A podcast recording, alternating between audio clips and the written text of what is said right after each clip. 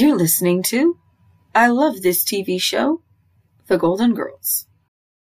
Hi, and welcome to the I Love This TV Show podcast. I'm your host, Noelle from pastasworld.com. Each season of this podcast will contain a TV show in full. This means the length of the season depends on the length of the TV show. The first season is, of course, The Golden Girls. The Golden Girls Season 1, Episode 22 Job Hunting. Blanche is in the kitchen making a salad and singing. Sophia comes in and is upset that they're out of pepperoni. Dorothy comes in and gives Sophia a kiss. Sophia insists she needs pepperoni. Dorothy offers to make some chicken for Blanche, but Blanche says she's eating vegetables as she's put on a few pounds. Dorothy, Blanche, Blanche, would you like some broiled chicken? Blanche, no thank you. I'm having a raw vegetable plate. You probably haven't noticed, but I've put on three pounds. Sophia, on each side. Blanche goes on to say she used to have a waist like Scarlett O'Hara. According to her, Blanche, Scarlett O'Hara had an 18 inch waist. Dorothy gets annoyed and tells her so. Blanche. I used to have a waist just like Scarlett O'Hara. Well, you know that girl had an 18 inch waistline. Dorothy, Blanche, that girl and her waistline were fiction. Rose enters the kitchen. She's upset. Suddenly, everyone is rallying around her except Sophia. Sophia gets annoyed and leaves. Rose tells them that her grief counseling center has been closed. Dorothy points out the severity of her situation that if she or Rose loses a few paychecks, they could be in real trouble. It's another day, and Dorothy goes out on the lanai to read her newspaper and finds a stranger sitting there reading it instead. She points out to him that she lives there and he doesn't. He introduces himself as Milton. Rose comes out. Dorothy thinks she's dating him and tells her to dump him. But Milton is from the center. She sends him on his way with a referral.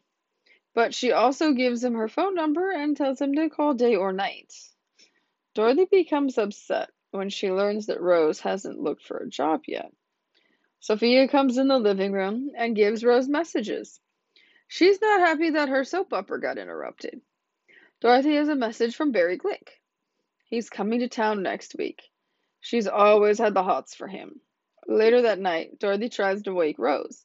She has a call from Milton. As Dorothy exits Rose's room, she nearly walks straight into Blanche.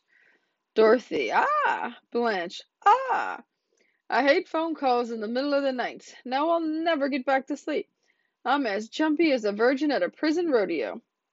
Dorothy, boy, that's pretty jumpy. Dorothy and Blanche sit in the living room. They also find Sophia sitting in the dark. Dorothy has a meltdown because she's going to meet Barry Glick and doesn't want to look like Buddy Ebsen. Rose comes out and apologizes to them for what happened. The girls tell her she needs to find a job. Then Rose has a meltdown. She tells them that she's had dozens of interviews and no one will hire her. It's left her terrified. Rose runs to her room and she's now laying on her bed hugging a pillow. Dorothy and Blanche knock and come in. They try to comfort her, but it doesn't work in the way they were hoping. Dorothy, eventually you did what you had to do. You took care of yourself. Sweetheart, you're now in exactly the same position. Rose, not exactly. I'm five years older and nobody wants me around. Blanche, honey, we want you around. We just can't afford to pay you. Dorothy now gets tough with Rose and tries to shake her out of it. Blanche is getting the blunt of this pep talk, though and she's getting pissed off about it. Dorothy says she'll help her get more appointments, but she keeps getting told that she's not qualified and is too old. let's see, sorry. Dorothy takes a look at Rose's resume and is a bit shocked and horrified at what she finds on it. Dorothy punches up Rose's resume. Since none of them can sleep, Rose volunteers to make them some nice warm milk to help them sleep. Rose, after I drink milk, I go right to sleep. Blanche. I can think of something else after which I go right to sleep. Huh, Dorothy? Dorothy. During.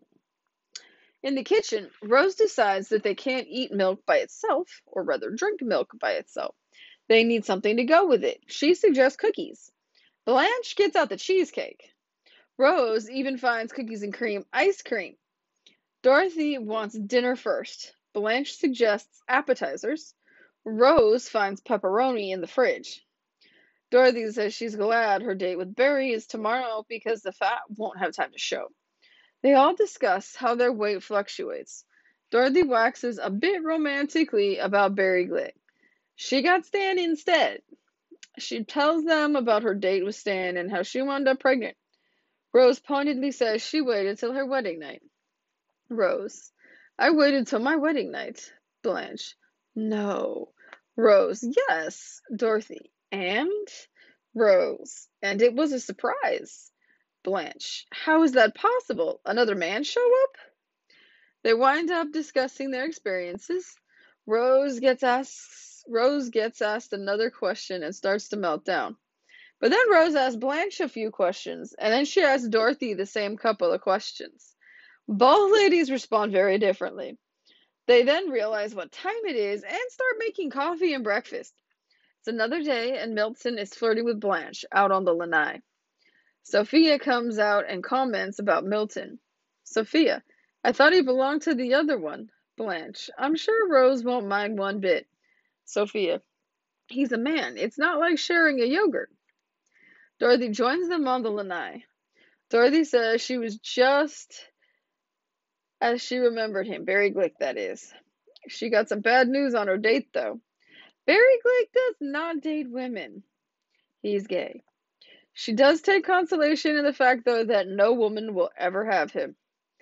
Rose comes back as well. She did not get the hospital administrator job, and she wound up at a coffee shop to console herself and wound up getting a job as a waitress there. Four shifts a week, 12 hours a shift. Blanche is horrified, but Dorothy is supportive. She congratulates Rose on her new job, and Blanche finally comes around and congratulates her as well. Blanche then asks Rose about Milton. She tells her it's professional only and why. Blanche. Honey, I want to ask you about Milton from the center. Rose. Yes. Blanche. Is that strictly a professional relationship? Rose. Oh, absolutely. There couldn't be anything between Milton and me. He has this thing about only dating fat women. The expression on Blanche's face says it all. She is wounded. Be right back after a quick break.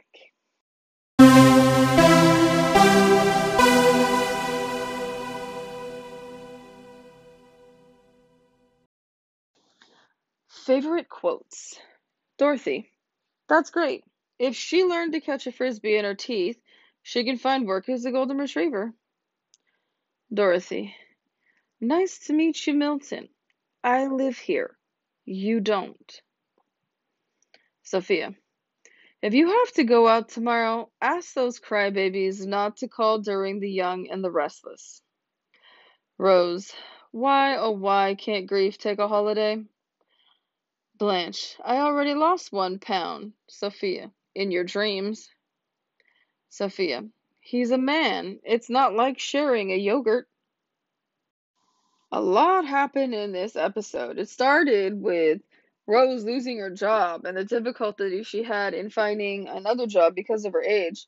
And even though that was the 80s and we're now in the 2000s, it's 2020 as I tape this episode, May 2020. This kind of age discrimination against older applicants still continues on today. Even though it's illegal, it still keeps happening. And it's really frustrating because a lot of older workers, they're loyal, they're smart, they've got a ton of job experience, and they know how to get things done. But still, all people see is age, wrinkles, gray hair, few extra pounds. They go, oh, it's going to cost this much more to put medical insurance for them. Or maybe we just offer them part time, or they don't want to pay them fairly and just pay them what they think they can get away with paying them. I mean, even in my situation, I'm not old in any capacity, but I have people try to pull that on me just because I'm a woman and be like, oh, well, we're only going to pay you this much. If you want the job, take it or leave it. And I mean, that kind of stuff is just BS, and it's really, really not cool. So hopefully in the years to come that might change. It was kind of not I don't know how Rose is going to handle waitressing 12 hours a day. I mean, hopefully she gets to wear comfy shoes. Maybe it's not 4 days in a row. Maybe it's like 2 days on, 1 day off, 2 days on and then 2 days off or something. Not quite sure. Although Dorothy does describe the Fountain Rock Cafe as being a relatively cushy cafe that's kind of upscale, so maybe it won't be quite as bad or harsh as long as she gets adequate breaks and everything. Ah, yeah, but whew. the center closing. That that's always an interesting thing because just losing a job isn't fun. I mean, we're we're all dealing with coronavirus right now. I bet some of the people that are listening to this have lost their job because of it. And hopefully that everybody that like got laid off from their company will get rehired once this is over so that they have some stability again. But this is just a scary time. Not having a job is a scary time, period.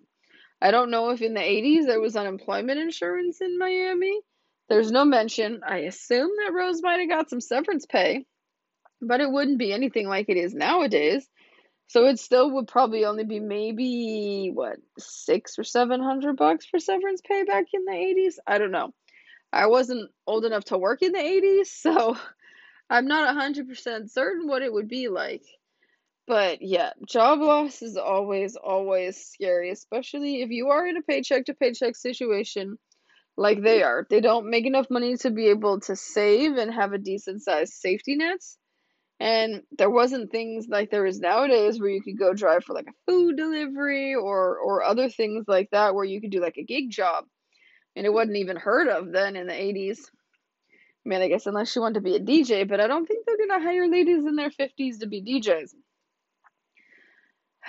but yes, oh, Blanche at the end. That one really still always cracks me up about Milton and him only dating fat ladies. Ooh, wee. Although technically speaking, I mean, if you actually stand on the characters side by side, Blanche is the tiniest of the three ladies of the same age. So that kind of confuses me because Rose was definitely bigger and Dorothy was definitely bigger. So not quite sure why he would consider Blanche fat and the other two not. Because they clearly each had at least 10, 15, 20 pounds on Blanche. I mean, in the first season, she's still pretty darn tiny and has a pretty darn tiny waist. It's not as tiny as Scarlett O'Hara's 18 inch waist, but it's still pretty tiny.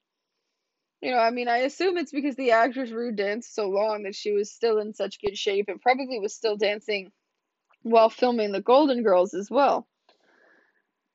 Let's see. So, yeah. Oh, and Sophia. Sophia always cracks me up. She wasn't in this episode all that much, but her obsession with pepperoni is just quite funny. Because I will tend to get obsessed with specific foods. Like I was on a Taco Bell kick for a while, then I was on a pizza kick. It's like one of my favorite things is a salami and cheese sandwich. And for the longest time, my coworkers would be like, oh, she's got a regular sandwich. And if I'd bring something else, it was like the talk for the rest of the day. So it was like, this is just kind of funny. Like people get used to people having patterns, and people get used to having their own patterns. And it's always quite entertaining when someone breaks a pattern or changes something up, even if it's just for one day. Well, I hope you enjoyed this episode as much as I did. Have a great week.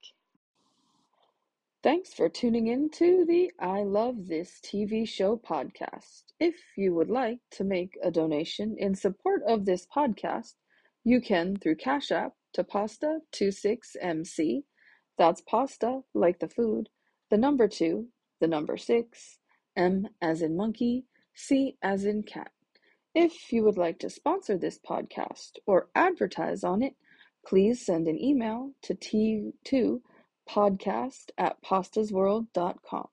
As always, you can go to pastasworld.com for more information. It's been great reliving this episode with you. Please check out the podcast website, anchor.fm forward slash I love this TV show, no spaces. You'll be able to see the show notes and also support this podcast. To check out everything I'm up to and nerding about, head over to pastasworld.com. You'll also find additional content there. Thanks for listening and stay golden.